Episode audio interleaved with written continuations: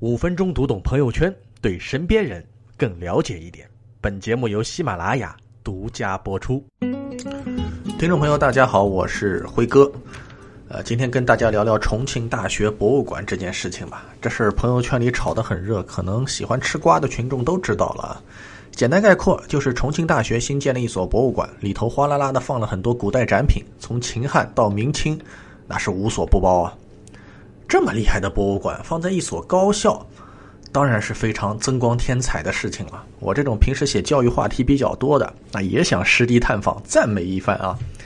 呃，结果有位叫江上的朋友就去了，哎，后来门口有点不开心，因为安保人员无论如何不肯让他拍照，而且盯得非常严。这个事情就很蹊跷啊！我跑到上海博物馆，跑到故宫博物院，哪怕跑到大英博物馆，都没有这种。贴身警示，最多是不许开闪光灯。这个江上哪里忍得住啊？于是就想尽办法拍照。这一拍不要紧啊，拍出了万万没想到的汉代电镀工艺，万万没想到的唐三彩现代涂色，万万没想到的战国玻璃技术，拍出了一个崭新的中国文物史啊！哎，他觉得这哪里是什么神奇世界啊？这许多史书上公认的孤品在这里都有兄弟，这哪里是博物馆嘛？这分明是打假办展示处啊！后来事情就闹得很大，很快就有媒体扒出了藏品的捐赠人、捐赠人与馆长的关系、馆长和学校的关系、机构与公司的关系。总而言之啊，在这种关系下，你还要说，呃，对部分藏品存在鉴定疏失，那是没人信的。大家一摸就知道水有多深。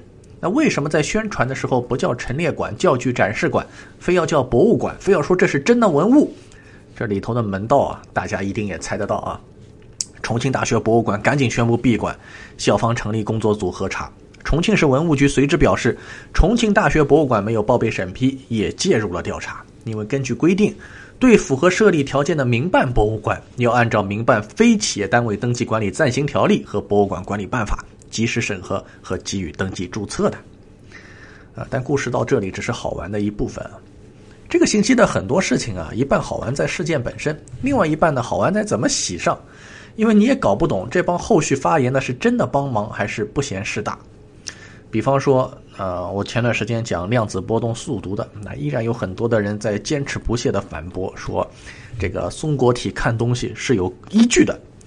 再例如，啊，某一个知名的城市的官方发布，城里出事了，半天不吭气，然后大家吭气了，他就气呼呼的说，啊，你们不等我吭气，那是假慈悲，是自嗨。而重庆大学博物馆这事儿呢，也有一帮声援的，好玩到什么程度呢？呃，跟大家介绍一下啊，有一个公众号啊，叫做“石海遗珍”，大家可以去查到，它里面是支持了重庆大学博物馆的那些藏品啊，说，呃，作为全国收藏家、文物保护者的这个公众号，不得不站出来说，啊，有人制造这样的事件，实在是欺人太甚。呃，有一点我想不通啊。作为全国收藏家、文物保护者的某某某公众号，这到底是什么意思啊？我倒不是纠结收藏家这个名号啊。你说一个人成为收藏家和保护者还说得通啊，一个公众号怎么个惩罚？如果公众号也能成为收藏家，那一辆车是不是就可以成为旅行家了呢？我还在想，这是不是一种拟人手法啊？这个表达就很破局啊。然后接下来有人说。呃，这些年民间一旦有新的博物馆出现，外国资本在中国的代理人啊就会粉墨登场攻击。这个外国资本也太闲了吧？这种攻击对他们有什么好处啊？凡事都要讲个动机啊，对不对？然后文章里还有一句特别有意思的话，就是“你没见过的就是假的吗？”哎呀，这个不算推论啊。比方说我自己捏了一个烟灰缸，说这是汉代的，你说不信？我说这烟灰缸你以前见过没？你说没见过，我就说那是汉代的。这逻辑也不对啊，啊，然后再往下看，就更有意思的一句话就出现了。他说：“呃，重庆大学博物馆的所有的藏品都是他们用量子仪器遥测图片之后得出的一个鉴定结果啊，说这个是每件文物都有量子鉴定的。”同志们，量子又来了哈！简单的说，就是拿这个仪器对着物品一照，就能够知道它是什么年代、什么材质是真是假了。什么文物鉴定师、同位素测定法、文献推论法，通通可以做古了啊！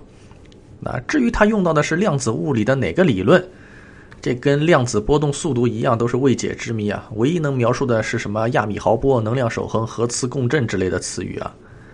呃，跟大家说明一下，我查了一下，这不是什么官方的仪器啊，就是来自一家小型科技公司，它被应用于各种投资品公司，有些投资品公司就拿着这个玩意儿成了鉴定专家。至于它到底有用没用，其实早在二零一七年，光明日报和科技日报的记者就认认真真的调查过，标题就是“别让量子文物鉴定仪忽悠了你”。呃，至于具体的调查过程，跟那个量子速读也差不多。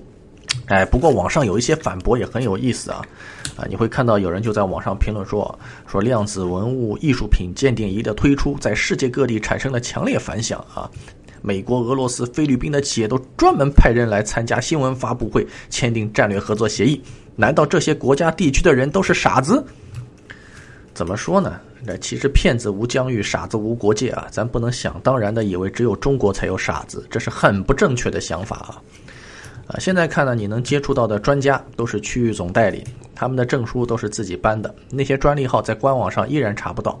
这个量子仪器用了两年了，全世界都没跟上潮流啊，这就很奇怪。总感觉它的运行原理不太像量子啊，更像是一个数据库比对系统。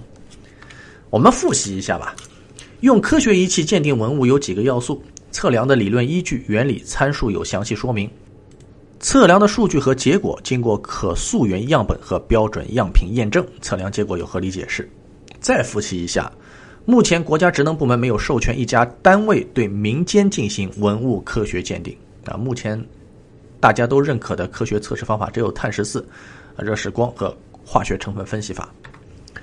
本来人家只是一个可能出了点问题的博物馆，结果你这么一洗吧，洗出了一个量子鉴定博物馆。本来量子鉴定吧，这个行业可以闷头赚赚钱，结果非要站在公众面前被审视。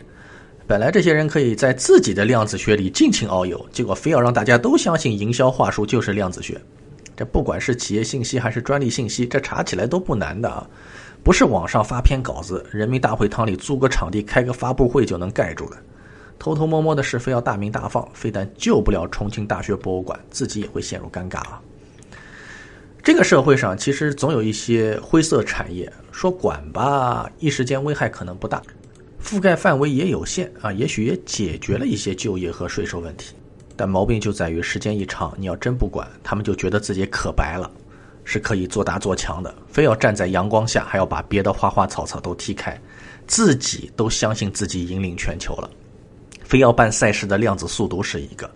到处看字画的量子鉴定是一个，要大张旗鼓办博物馆的也是一个，啊，至于什么理论基础、审批流程、资质查核都被自己给膨胀掉了，这就是作呀，啊，最后说段心里话啊，站在博物馆和什么那个公众号的角度，这事儿的第一责任人就是现场安防。既然你们都意识到拍照容易出事儿啊，我们的文物不怕量子波，但怕照相机，那就要坚决执行。在一开始，大家就要意识到。对这样一所不许拍照的博物馆，光靠保安盯是不够的，要安检，要搜身，要没收手机，有必要的情况下要强制裸体参观。理由就是我们要实现人与历史的大和谐嘛。好，这就是今天的节目，你也可以添加我的微信公众号“辉哥叔叔”和我取得联络。我们下次有空接着聊。